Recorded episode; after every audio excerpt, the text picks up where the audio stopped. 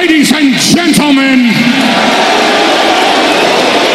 tonight, the reigning, defending, defending, defending, defending, defending, defending, undisputed, universal heavyweight champion. Wildcat Radio 2.0.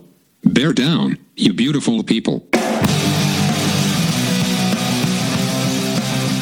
What's up, everybody? This is Wildcat Radio 2.0. I'm Adam Green, joined once again by Brett Barry. And Brett, I guess for the first time, maybe in a few weeks, we don't have any Arizona basketball recruiting news, but there are still some basketball news because Sean Miller talked.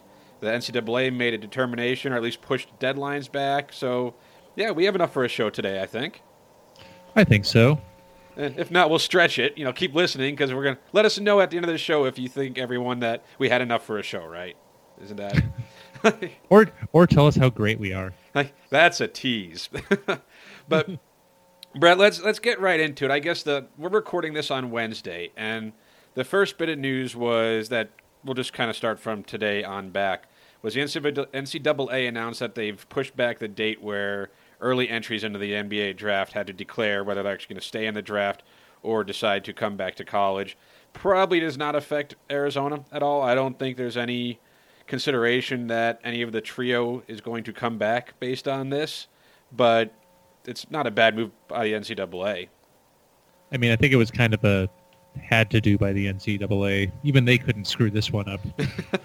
um, but yeah, I, I agree. I don't think it changes anything for Arizona other than potentially, um, you know, the domino effect in terms of recruiting where if one guy decides to come back or leave for the NBA, that impacts where next year's commits might want to go, which then has a domino effect down the down the line. but even that even that is somewhat negated by the fact that like uh, was it Daishen Nix, um, Mhm. some other high profile guys are going the G League route or you know going going atypical routes compared to the you know the the one and done or a few years in college route. But I think that's where the most the impact is going to be for Arizona. But I, even then, it's too early in that process to really know what that impact is. Yeah, the, the date was going to be June 3rd. It's not anymore. It's just been postponed. We don't know when it is going to be. But to your point, if, if, if there are players out there who are kind of waiting to see what happens with rosters, this probably only helps Arizona. Because Arizona's roster isn't, they, they have one scholarship available right now. Um, and we'll touch on that a little bit too, because Sean Miller had some comments that left the door open for maybe another one. But Arizona's roster is pretty much set.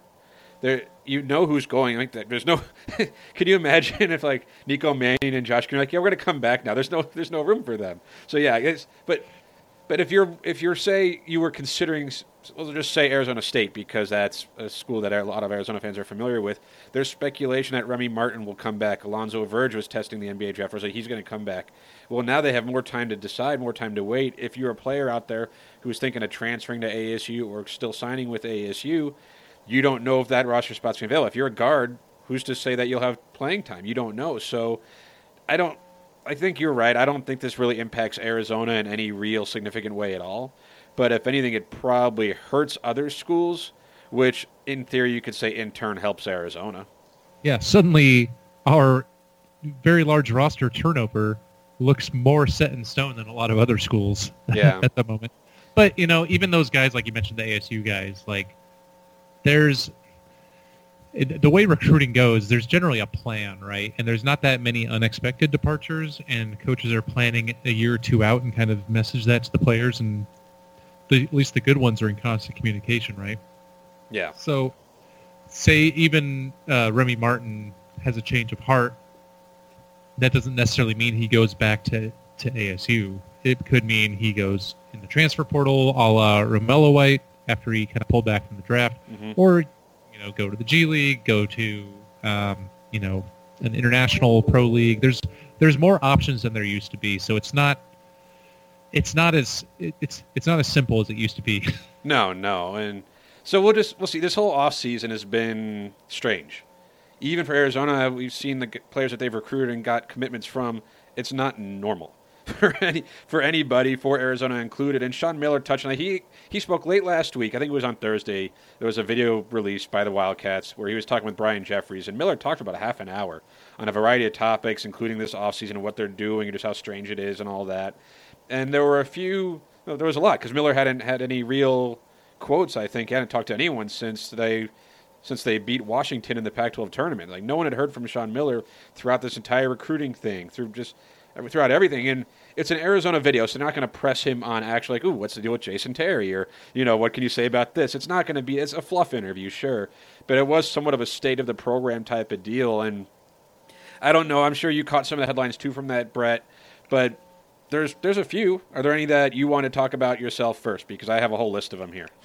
I think the the most intriguing thing that Sean Miller, since kind of breaking the silence in terms of talking about players, the most interesting things he said to me, I think, are his comments to me lend uh, to the Kerr Kriisa being maybe the dark horse to start in a multi point guard lineup, which Right. I kind of was inclined to think that anyway after having watched some of the clips.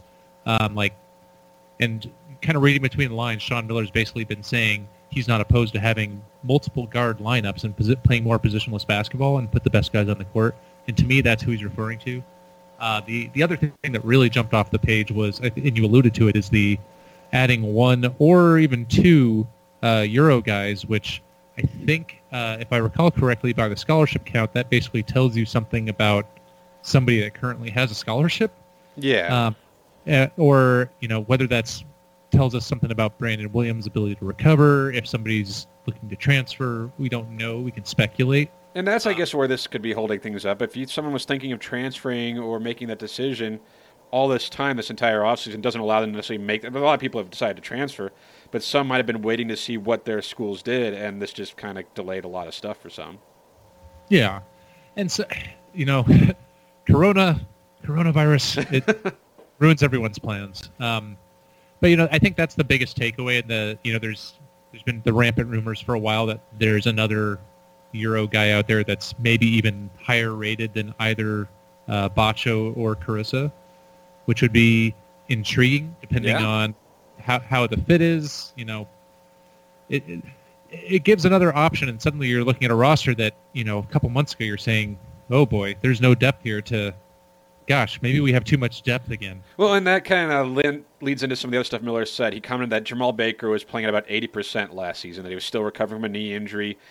Whether that's true or not, I guess we'll find out going forward if Baker gets more healthy because talked we're, we're just, he's one of the odd men out in that guard rotation. Well, if he was only at about 80%, if he's actually a better player than we saw, then of course he'll find a role because, because he has experience in the system now. Miller will trust him more, especially early.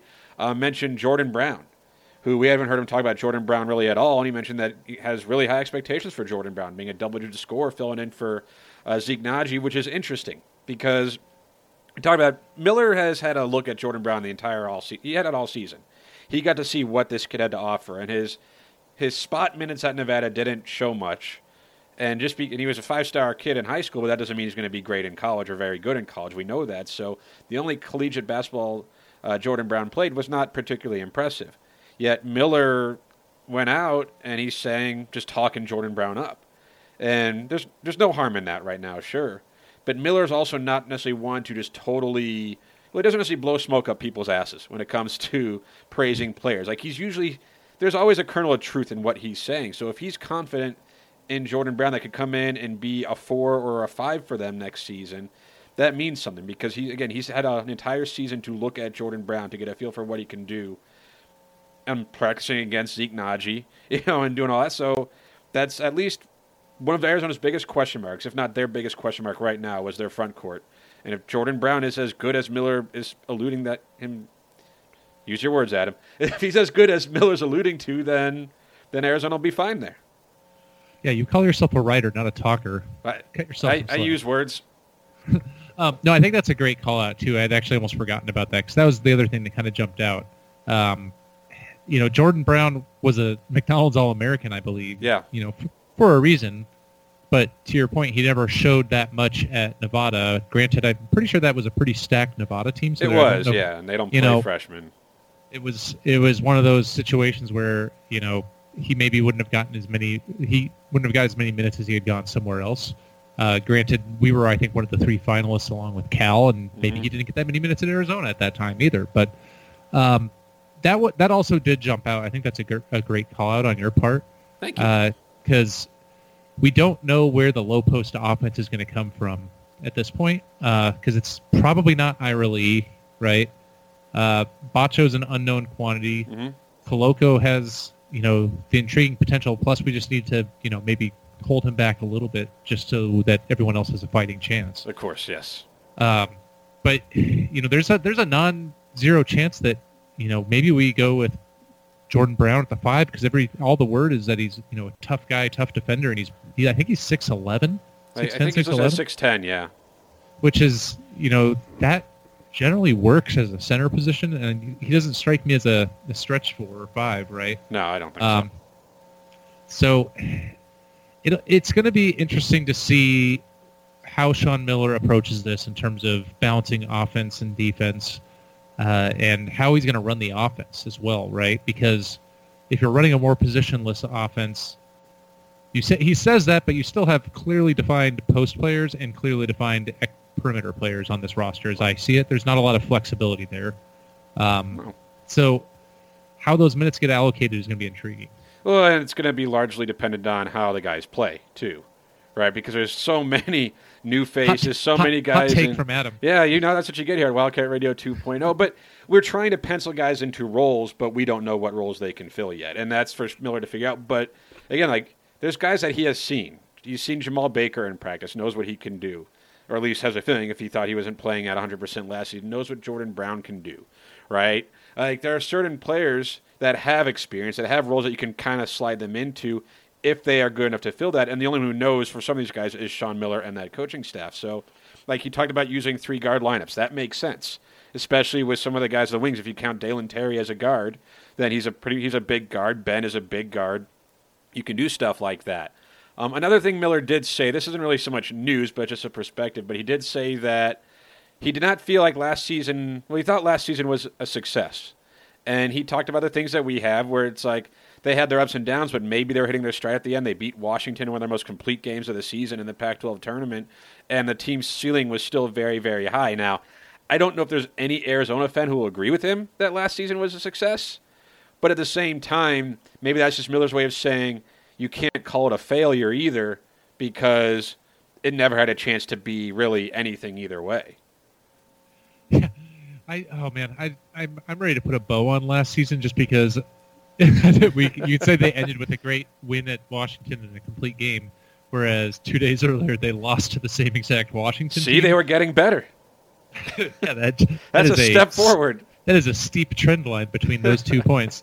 Um, you know, I I think that's I don't think he's wrong, but I don't think he's right. I think that Yeah. goes back to what we've talked about, where it's that last year's team was a Rorschach test until you got to March, and then you know the the March Madness tournament and the rest of the Pac-12 tournament got taken away from us. So it'll be one of the great unknowable things. Yeah.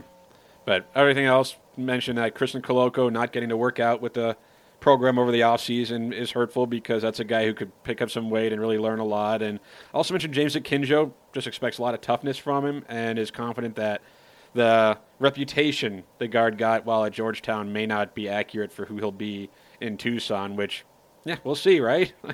Did you see? I think Georgetown now has had five guys transfer out in the last like 12 months. Makes me feel like maybe it wasn't all Akinjo.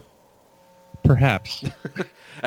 who knows? But but that's this is always the time for Arizona basketball. Not the most exciting time, but these this time of year usually you kind of start to see how the roster would take shape, right? Like this is what we're doing. We look and say, ooh, they might have too much talent now, and this guy can fit in this spot, and this guy can be that, and whatever. And yeah, right now we're not wrong.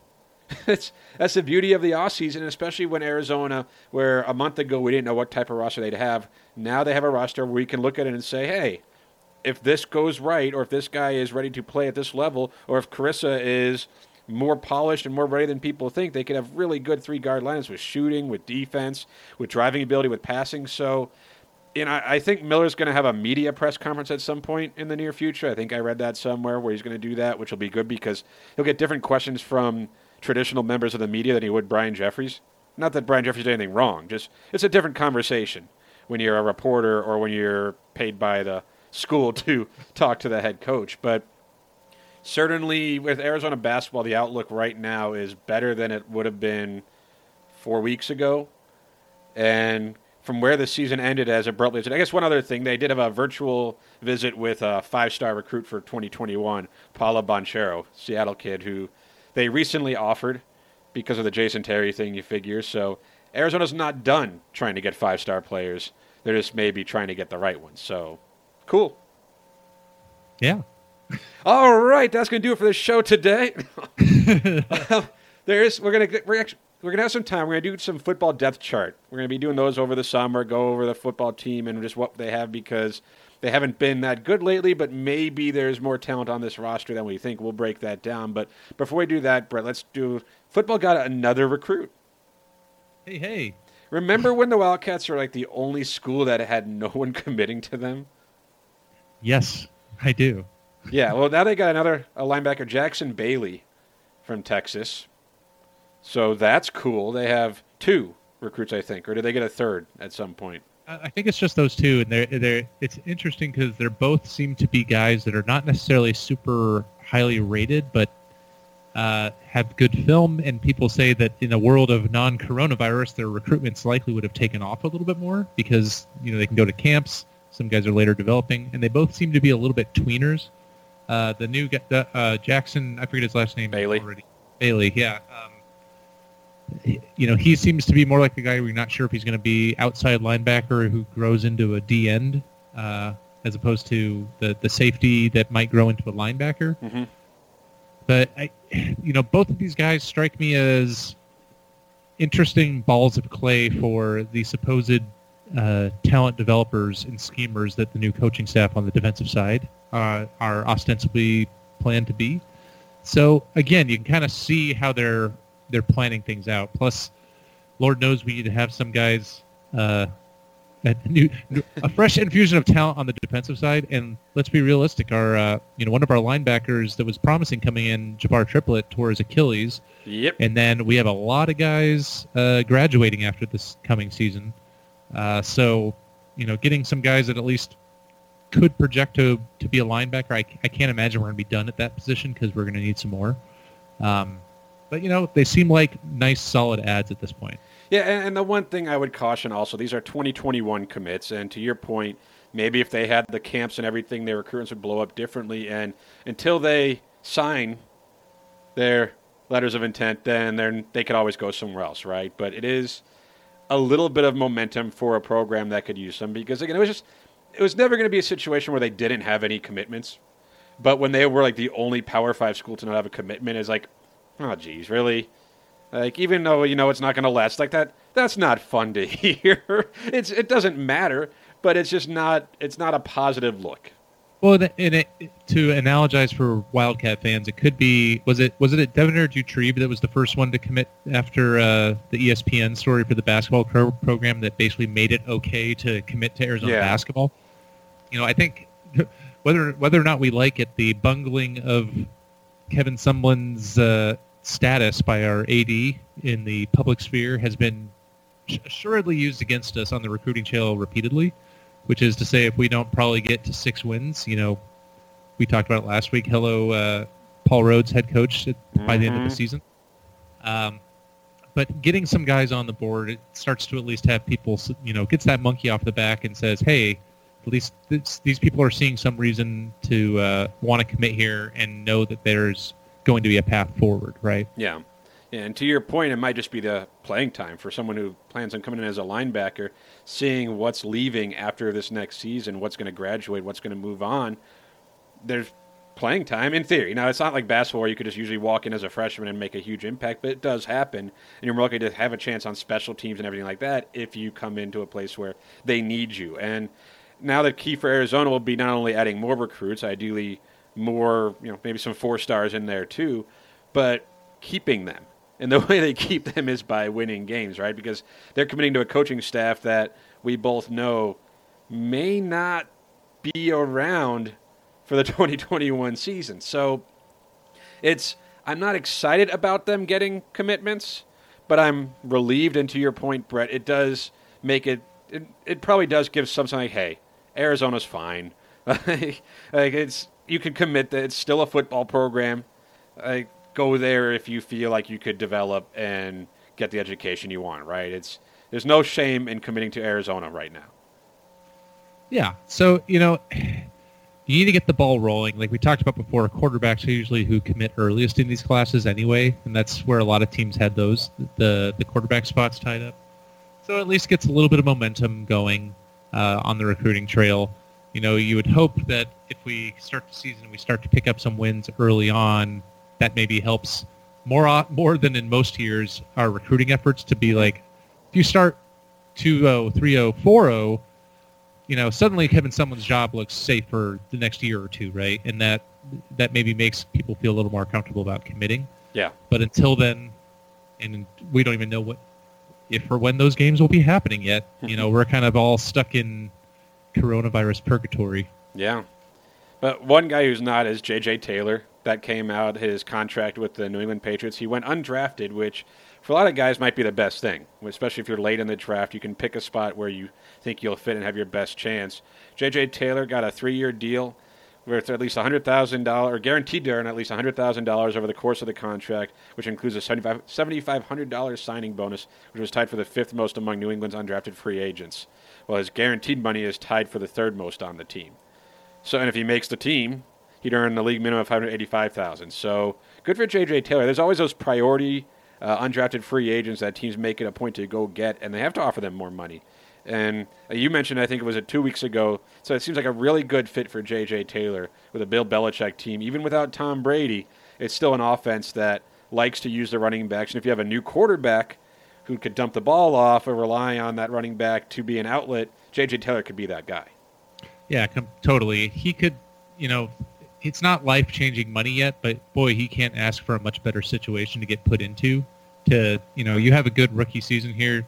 Suddenly, he's got a five year career, and you've got some life changing money potentially, mm-hmm. or for for most people, life changing money. Maybe not by NFL standards, but you know, if you're on a roster making 600k at minimum per year, and probably more than that if you get to a second con like a second contract, right?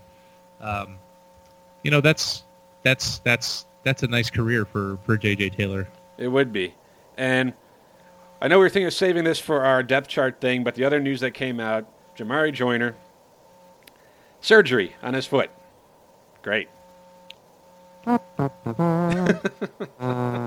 I guess it went well, so there, there's that. But yeah, not not the headline you want to see in May, right? I mean, rather in May than in October. True but he did not participate in the brief spring practices, so there was an issue there, and he finally had surgery. Now, I wonder if they just put it off while the hospitals weren't doing surgeries like that. That's probably what happened and why probably. there was a delay like this. But I think I forget where it says here what the surgery was for, but a stress fracture or a Jones fracture in his foot is what it is. So they're yeah. saying six to eight week recovery time, which if the se- even if the season was to start off like normal, he'd be back for the season. What kind of shape he'd have to work himself into especially if you can't be on your feet, will change things. But it, as of right now, it does not seem like Jamarye Joyner should have any trouble being ready for the 2020 season, whenever it starts. No, the more concerning thing to me is those kind of injuries, especially if you rush back, can be recurring. Yeah. Um, I think it's more of an issue for for the taller gentlemen, just because like those the stress on the the foot foot foot bones and joints get a little more pronounced the longer limbed you are, shall we say. Mm-hmm. And I don't think Joyner's super tall, but you know, that's that to me is the bigger concern uh, long term rather than just will he be ready for the season? Because I think he will be, especially if you know we may not start football in early September. Yeah. Um, so that might be you know the delay a delay in the season for him might be a blessing in disguise in that sense, but we'll see. Yeah just not not the story you like to see from one of your guys that you're relying on this season to take a huge step forward. But it's not like he's missing the off season because there is no off season. So, so I wouldn't say he's missing it, Bob. but um, so Brett, we teased it enough. Let's talk about the depth chart right after this break. So Brett, when you look at the Arizona Wildcats, there's not much in the way of expectations for good things. We've talked about that. Arizona won four games last season, lost their last seven. so that was great. The last time we, it just hasn't been good. And you look at them and say, well, the recruiting classes haven't been great. Their last three have been like 11th, 11th, and 12th in the Pac-12. So it's like, what kind of talent is on that roster? Given that there's really no sports going on, we have time to talk about that roster as it stands right now. And again, it's it's May, so the depth chart obviously isn't totally settled in a lot of positions, but there are some guys that we can look at say that person's going to have a big role on the team this season. Uh, we're going to start off today. We're going to talk about the receivers and the quarterbacks. We were just talking about receivers, so we'll kind of lead into that. Jamarye Joyner was going to be one of the key guys we thought this season. Probably still will be, but Brett, how does Arizona's receiver room look? Crowded in a word. Um, In a good way, though. Yeah. So the way I kind of approach this, and I for our listeners, I sent over to Adam just before we started recording. I took a little time to kind of take stock of who might be playing receiver, including some of the tran- new transfers and freshmen who, like Brendan Schooler, for example. He there's been talk of him playing both ways.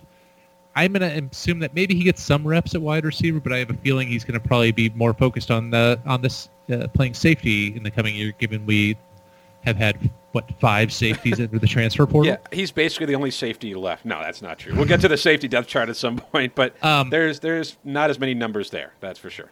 Yeah, so I, I looked at everything. I kind of laid out the roster um, in terms of who might be playing wide receiver. I, ex- you know, I included somebody like Roberto Miranda, who may be a tight end, maybe a receiver, maybe John Wright, maybe a tight uh, receiver, maybe a safety.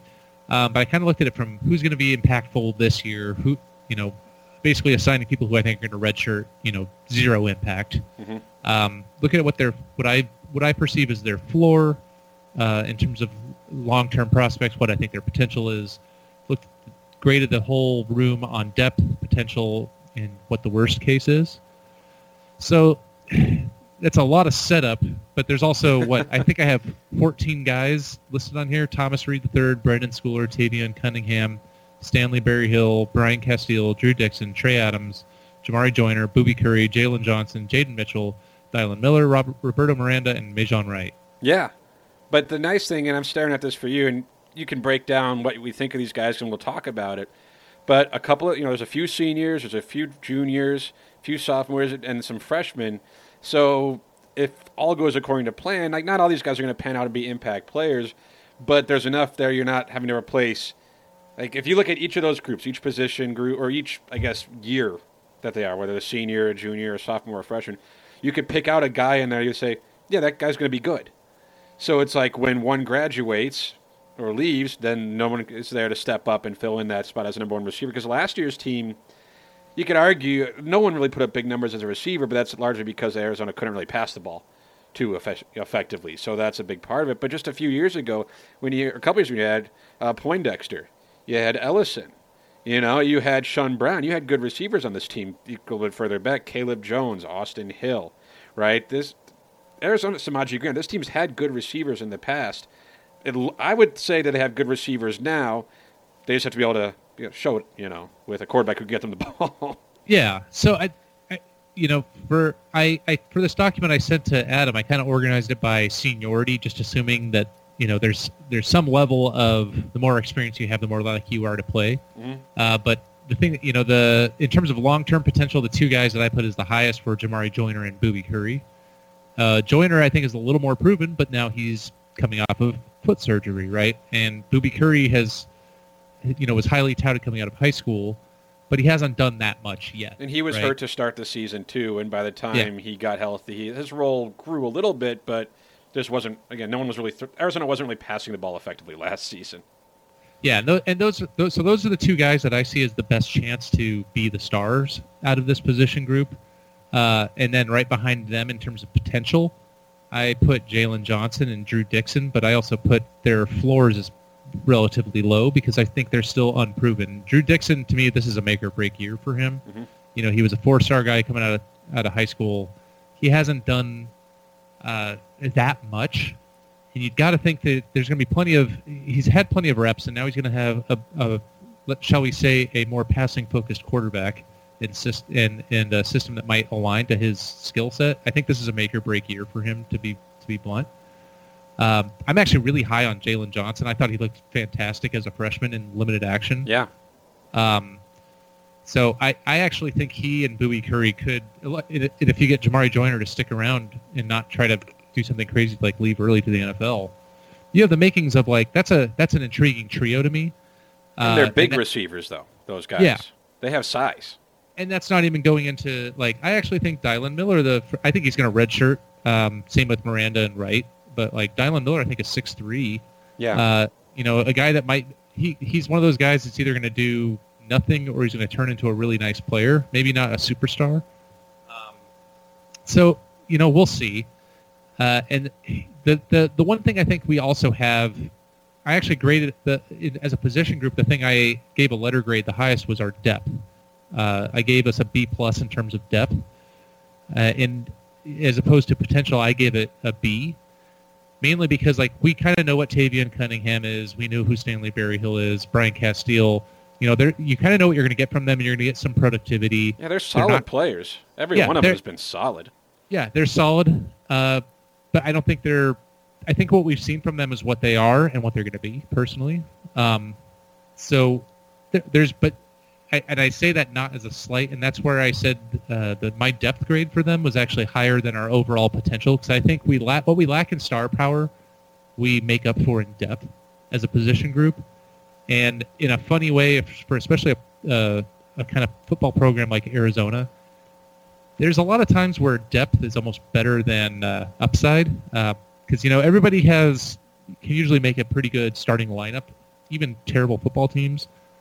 The reality is you need to have depth to cycle guys in and out. You have injuries like a Jamarye Joyner's injury. Do you have guys that can step in and you don't fall off a cliff? Because I think that's the what separates the competitive teams from the non-competitive teams. And when I look at this top to bottom, I I feel you know, I don't know if there's a star there, and I think if there's anybody, it's Jamarye Joyner and Boobie Curry, maybe Jalen Johnson. But I feel pretty good about the the group as a whole, and even Jaden Mitchell, you know, the guy tore his knee up in high school, then gray shirted, then red shirted, had a lot of buzz coming out of camp. Mm-hmm. You know, he's he's a guy who has some potential, but I'm not even sure how many snaps he's going to get, given how you know. It's a little. It's hard to find a seat in the receiver room. I feel like uh, this year. Yeah, and, and part of it will be again. Like I think there probably is a star or two in that group. Just you look at the type. I mean, there is a reason you think Curry could be really good. You think Joyner could be good. They're big. They're fast. They have good hands. Curry in particular has a rapport with Grant Gunnell, who I'm going to talk a little bit later with the quarterbacks. So there's potential there. These guys were fairly highly rated recruits, and I think to a large degree the main reason we don't see a star in that group is because no one was going to be a star in last year's team, not a receiver. The, the opportunities just weren't there. You know, I watch and say, did they make the plays that were theirs? Uh, Jamarye Joyner made plays when he had an opportunity. Curry made some plays. Johnson made some plays when he had opportunities. Like there were there were some mistakes, yes, but for the most part, these guys showed why they could become stars. Now they have to do it. Of course, they have to keep growing. Just because they have potential doesn't mean they'll be good. But I think it's almost I don't want to say a disservice to say there's more depth than there is star potential here because even depth at receiver, that's one area where I don't know how valuable it is because you're not actually cycling through seven, eight guys, key guys a game like you are on the defensive line or you know linebacker, or some of those spots. And if you have injuries, yes, it does happen. But if you have four or five receivers you can count on for sure, then you're probably set at that position, you know, barring just a catastrophic amount of injuries in those spots. But I do agree with you. You look at this, there's a lot of guys in that group who you say, you know what, even if you can't expect them to carry your team, carry your passing game, they're going to contribute in some way. So, but they do need, I think, someone to step up and be that go to guy. And it might be Curry because he's big, he's got the credentials, he's got the rapport with Grant Gunnell. It might be Joyner because he's got some experience being that guy. It might be Berryhill, who's solid. It might be Casteel, who it's easy to forget led the team in receptions last season. like he had 45 catches, only 397 yards and three touchdowns, but he was reliable for them. So I, none of the numbers from I pull up the stat page from last year. None of the numbers jump out at you at all. But is that a is that a sign that the receivers weren't very good or the passing game wasn't very good? And I lean towards the second part of that, the latter. That was the passing game, more specifically the quarterbacks that were holding them back. Or can I propose a third option there? Yes. is it that you have an offense and the depth at a position group that it's going to that the whole intention of a Noel Mazzone offense is to kind of spread the ball around, right? A lot of short, quick passes. Um, and I think I think we only lost one receiver, Cedric Peterson, from last year, right? Um, Yeah. And Cedric Peterson, I feel like, is kind of how a lot of our upperclassmen are, where he's like not the star guy. You're not going to win like a ton of one-on-one battles, but he's going to be a threat when he's on the field. And top to bottom, I feel like every one of these guys, when they're on the field, even Thomas Reed the third was an old walk-on guy that I believe earned a scholarship. You know that he's got some pretty good size. I think he's like six two, maybe. Um, I could be very wrong on that, and you know, feel free to call me out on Twitter for being wrong on I, that. I see him listed at six two. Ah, look at that. That was based on memory. That wasn't even show prep. How about that? I'm gonna pat myself on the back for that. I'll Um, allow it. You know, we we we we dabbled in show prep this week for you listeners, uh, but I didn't. we, is didn't- such a strong word. well, and when I say show prep, I mean I just listed everybody out and said, "Eh, it seems like about this for this guy." Um, so you know, and, and that's the when I look at this group, I see everyone there at least being a threat uh, to you know to to the defense when they're on the field in some form. yeah. Um, and you know the difference between like Tayvian Cunningham, Stanley Berryhill, and Brian Casteel, kind of the the upperclassmen that I think are going to have, they're going to have a lot of impact, and they're going to have you know, call it, you know, three to six hundred yards receiving a piece, probably, uh, barring injury. I think that we have so many receivers that I don't think even the star guys are going to necessarily have huge numbers because it's going to get spread around so much. Even if uh, Grant Gunnell is passing the ball 40 times a game, right? Right. That means you probably have 25, 30 completions a game. We're not even counting the tight ends or running backs on, you know, when we're looking at stats here. But the the the real the real thing to me is the depth here, and there's enough upside that I feel comfortable with this roster going into the season next year that they're going to be a net positive impact, uh, even with their even even if, if there are a couple of injuries. Yeah, and and that's a that's a nice thing to have though, for this team. Now there's certain things that could like this could be the most talented group of receivers, and if they don't have a quarterback who can get them the ball, it won't matter. See last season, for example, as hey they might have been good all along, and we we just don't know it. It's the most important position on the field, right? Do we, can we all agree on that quarterback? Maybe not in college, actually. In the NFL, yes. Maybe not so much in college. Uh, that's. I mean, it's probably a little bit less in college than it is in the NFL, but it probably remains the most important Yeah. position on the field. Well, Arizona doesn't appear to have a quarterback controversy this season. Like they haven't named a starting quarterback, but pretty much every sign points to Grant Gunnell being the guy. A sophomore, he did play some last season, was impressive as a true freshman.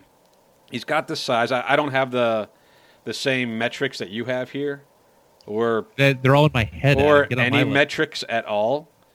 but it's also a, a smaller position group, so it's easier to just talk about them. But Grant Gunnell certainly has star potential. And not in the same way we saw Khalil Tate with star potential. Khalil Khalil Tate was a great runner, a fantastic athlete. It was like if he could learn to pass the ball more accurately and read a defense, he's going to be really damn good. Grant Gunnell comes in and he's like, the guy knows how to throw the ball. He doesn't necessarily have the biggest arm in the world, but it's plenty big enough. He's tall. He fits the Noel Mazzone offense, and we saw last season he's a good decision maker. Uh, there's going to be a difference between being, I guess, the backup, the future guy who maybe every fan wants, and being the guy. And you kind of feel for he had this offseason to try to build that rapport with the receivers, really get a hang of being the starter, being the leader. I remember there was a video early in camp that they had of him like leading practice or what he was doing as a quarterback. And like, yeah, that guy seems like a leader. The players rally around him, they gravitate gravitate towards him. And that's what you want out of your quarterback. So Grant Gunnell, and even I think Pro Football Focus has really good things to say about him. He's somewhat underrated because Arizona wasn't very good last season, but all the stats people, all the numbers people look at Grant Gunnell and say, you know what? That guy was pretty damn good as a freshman, and if things go in their trajectory, he could be really good. I think he could be a top half of the Pac 12 quarterback this season, just based on his talent and what we saw from him last year.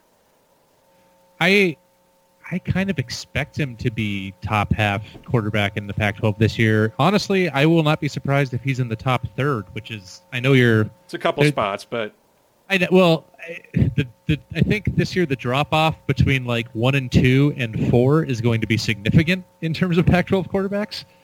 Um, but like, you know, quarterback meeting system is is with Grant Gunnell and Noel Mazzone is like putting a you know to quote Forrest Gump a duck in water, right? Uh, like he fits it to a T, and I think he only had one interception against I believe it was like nine touchdowns. I think as yeah, a freshman. and that interception was against USC when they were getting when he was- crushed and he was, was- getting hit. Yeah. He was hit as he was being thrown. I think that's where Pro Football Focus uh, graded him so highly because it was basically on like he had an incredibly low, even risking turnover rate because they he made such smart two, decisions. Two turnover-worthy plays overall the entire season. I think he wasn't the main quarterback, but two for a freshman. But yeah, but that also wasn't you know garbage time against NAU alone, right? Right, He had some; right. those were some real, real games he was playing. had that start against UCLA that they won. UCLA wasn't a great team, and Gunnell wasn't amazing in that game, but he didn't put Arizona in bad positions either against Yeah. UCLA.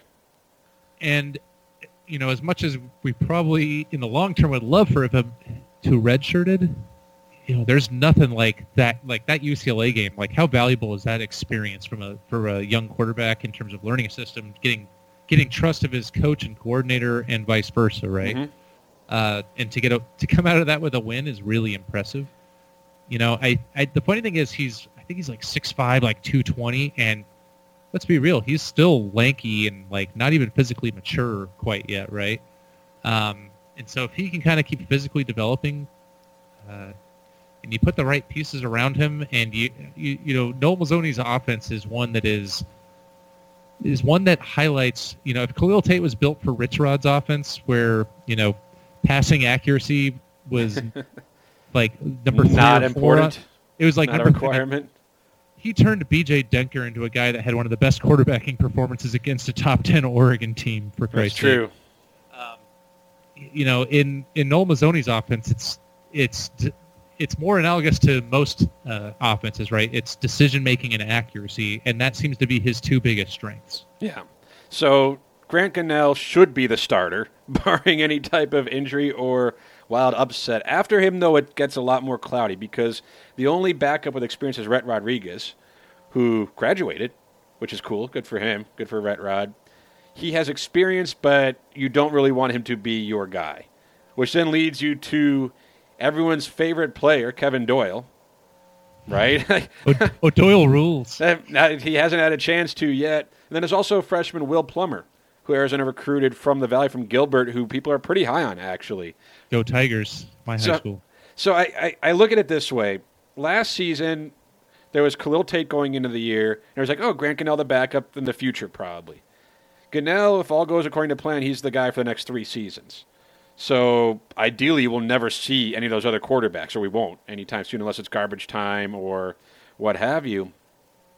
But there's nothing behind Grant Gunnell that you can feel remotely confident in right now. Like as confident as we both are in Gunnell being a top half or even top third quarterback in the Pac-12, if he was to sustain any type of injury that'll keep him out for any kind of time, Arizona's not going to be in good shape. At, at least that way it looks right now. Is it possible Doyle, who I think is going to be a junior this year, like, I think he's like a redshirt sophomore. or redshirt sophomore? Yeah, yeah. It's, like, and then of course Rhett Rod is a senior, and Will Plummer's a true freshman. But there's not one of those. Like one of those guys could not Rhett Rod probably. We know what he is and valuable guy to the program. I think he's a redshirt junior, to be fair, even though he graduated. See, Get your- prep. Uh, well, I also just have uh, some information in front of me on my screen. That's helpful. It's not even show prep; it's just show information. Show reading. Anyway, as we we're gonna pretend I said none of that stuff, but no, but but that's where it's at right now. Like two years ago, when there was no Grant Gunnell, Rhett Rodriguez got the start at UCLA. He played admirably, but he didn't play well. He didn't really have to do anything last season, but last year there was Grant Gunnell. So after Gunnell this season, it's hard to feel excited. But of course, most programs would not feel that excited about their backup quarterbacks.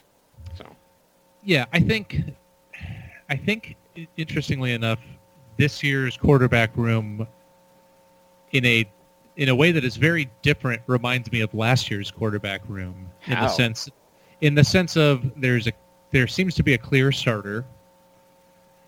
there seems to be a freshman that everyone likes, and if there's an injury, is it a short-term injury? Then you're just going to go to Rhett Rodriguez because you trust him. If there's a longer-term injury, you'd rather go to the freshman and burn the red shirt. Yeah. Granted, granted, last year it was like some weird blend of injury slash incompetence. Maybe you know there was a, it was a little it was a little bit more complicated as the season played out. But you know, like I think if he like just kind of you know gets the wind knocked out of him, I think you're going to see Rhett Rod, right? Mhm. Um, if if he gets knocked out for a few weeks, uh, he being Gunnell, obviously, uh, I think it goes to either Doyle or or Plummer. Um, and that and that's where I say it's kind of similar to I think it was going into last season. I think like you, I think you're correct where they don't, you know, obviously you don't want to have your quarterback get injured. All the returns uh, uh, and initial talk around Will Plummer has been very positive. Mhm. Even you know, like a he seems like one of those three star guys that could, you know, he might not become an NFL guy, but he could become a, uh, you know, he has the tools and the the competitiveness and mindset to be a very competent college quarterback. Mhm. And that there's a lot of value there. And then I think the uh, the great mystery and the great source of some consternation on Arizona Wildcats Twitter, Kevin Doyle is is the great unknown. Um, and if you're looking beyond this season, I'm not sure. I'm not sure Rhett Rodriguez and Kevin Doyle are here next year. Uh, I think maybe only one of them stays beyond this season, if not both of them leaving for different reasons. Uh, you know, if Gunnell cements the starting spot and Plummer becomes the clear heir apparent and clear backup, if I'm Doyle, I'm probably bailing. Yeah. Uh, so, and Rhett Rod, you know, can do a grad transfer route. He could probably go have a hell of a year at a smaller program, right? No one would blame him for leaving if he did leave. But one thing to keep in mind too is now, other than Rhett Rod, I believe every quarterback in that room was recruited by this coaching staff. Doyle was a late ad by this coaching staff too, if I remember right. I'm pretty sure that Kevin Sumlin did not recruit Rhett Rodriguez. Right, other than Rhett Rod, yeah. So that Oh, means I if- missed that. Sorry. Yeah, so they're bigger quarterbacks. They're meant for this type of system. I would imagine, especially based on the fact that Gunnell figures to be the guy for the next three seasons, the next two seasons at least. I guess he could leave after his junior year. That Will Plummer would want to redshirt if possible, because that way it would buy him that extra couple years to be the starter, as opposed to just following him and maybe one year as the starter as a senior.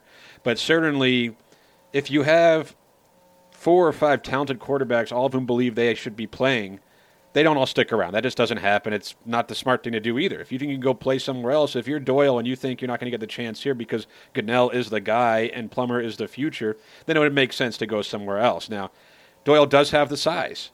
And I know he was hurt too, I think, as a freshman, so that impacted things for him. But it's not it's not the type of position where you want to need depth. And it's not the type of position where you normally could have great depth.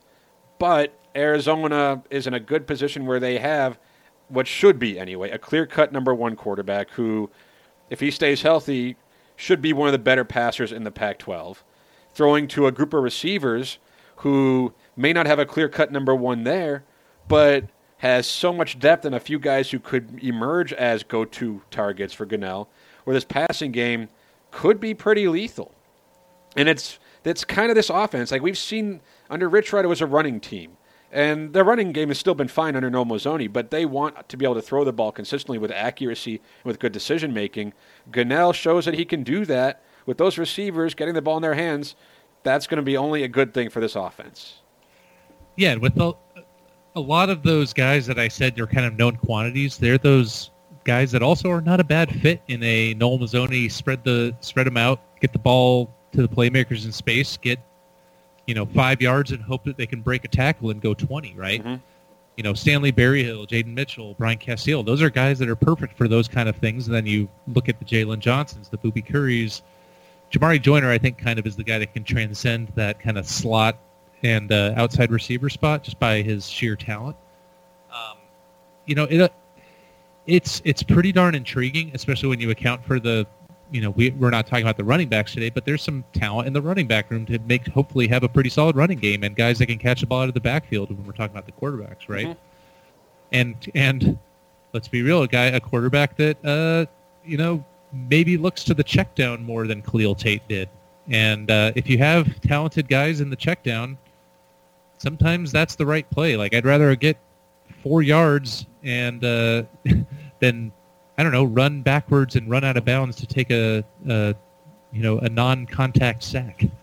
But like talking about like that, to me, Grant Gunnell has a chance to be a program-changing quarterback for this team. And I say that not because he'll be go down as the best quarterback in Arizona history or lead into a Rose Bowl or anything like that. But if Gunnell is top third quarterback this season, Arizona's probably winning enough games to make it to a bowl. Probably getting the six wins. And that means Kevin Sumlin probably sticks around and has a chance to build on that. But also, when you have a quarterback who can get the skill players the ball, talent's more likely to come to you. You're more likely to get good. Like, why, why do you think Boobie Curry chose Arizona? In large part because, yeah, he was recruited by someone, too, when someone was at A&M, but his boy Grant Gunnell was going to Arizona. And he trusts that Gunnell could help him get to the next level. So when you have a quarterback like Gunnell, if he does spread the ball around, does get the ball to his playmakers, helps them put up numbers, why wouldn't you want to come to Arizona as a receiver when you have a quarterback who could do that? So if Gunnell is the guy that a lot of us think he can be, then it's going to change the dynamics for this program entirely. Not just in the on-field product this season, but what their future is. Not again, it's not a long-term future. It's at most three seasons with him as the starting quarterback, but still it changes the perspective. And then if Will Plummer's that type of quarterback, or if Doyle, whoever is the next quarterback after Gunnell in this offense, is that type of quarterback, then you'll start to see more skill position talent, skill talent come to Tucson to play in that system. Because when it was Rich Rodriguez, it was running quarterbacks, and they kept getting good running backs, right? But they weren't getting top flight receivers every year. Yeah. Well, if their offense becomes a system that highlights receivers and gets them to the NFL, then that'll change. Yeah, and I, I it's it's almost as if uh, we planned this very well, but I think I'm giving us too much credit. That I think the receiver depth and and talking about the quarterback position in terms of building the program and that that kind of that upswell of positivity and uh, you know productivity, shall we say? It's you, you know if you look at these two position groups, they're a reason to be optimistic, right? Like even the you know none of them are graduating uh, of any uh, in terms of the quarterback room. In the receiver room, only you know Thomas Reed, Brendan Schooler, if he plays receiver, and Tayvian Cunningham are grad. We've got the star guys that are younger. The quarterback room, the, the most, the highest upside guys are younger. If you bring in some more talent, to your point, you know, in the next recruiting class after this, after you kind of establish Grant Gunnell, you throw a, you know, another four-star recruit or two in the receiver room, boy, that depth looks even better because you got all these guys that are, you know, seniors uh, and juniors, you know, Stanley Berryhill, Brian Casteel, Trey Adams, Drew mm-hmm. Dixon, Jamarye Joyner, Boobie Curry, Jalen Johnson. Someone's looking at uh, his chart. You know, yeah, I can read.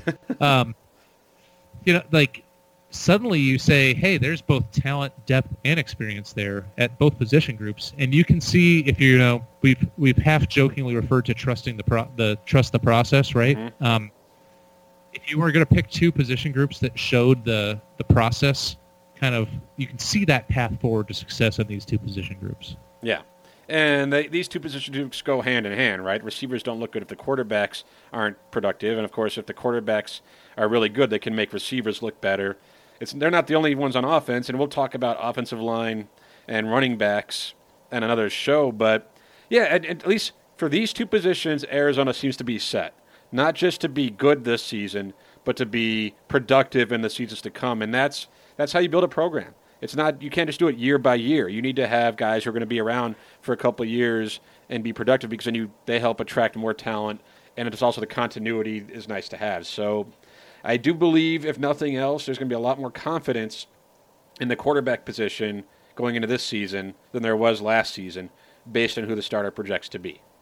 So we'll see what that turns into. But there's a lot of hype surrounding Grant Gunnell, not in the he's on the cover of Sports Illustrated handing the Heisman, but more like, yeah, this guy could be he could be pretty good. Yeah, and there's been no evidence that he is likely to scramble backwards 30 yards and then throw the ball backwards while being sacked to the other team. So that's a good thing, good sign. So far, I could just picture like one of the first pass rushes that happens in like week one or week zero, whenever their first game is going to end up being, where he runs like 25 yards backwards and then runs out of bounds. I just you just see camera pans to Brett Barry, and you just have your head, like head buried in your hands. You're like, oh no, no, no, no. You know what you sound like right now, Adam Green? An Arizona Wildcat fan. So that'll do it for this week's position group breakdown. This was positive. These are good position groups. I don't know which ones we'll do next week. We'll figure that out in the next, you know, week or so. We got time. Maybe we Yeah. can do defense, we'll alternate or something, or you know, just see how we're feeling.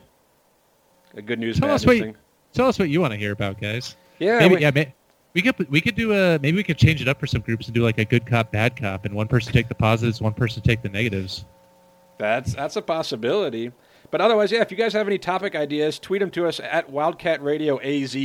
That's our station Twitter account. Let us know what you want us to talk about. That'd be good. And make sure you're listening to us in all the different ways you can listen to our show. I know we're on iTunes because that's how I listen. Where else are we, Brett? Do you know?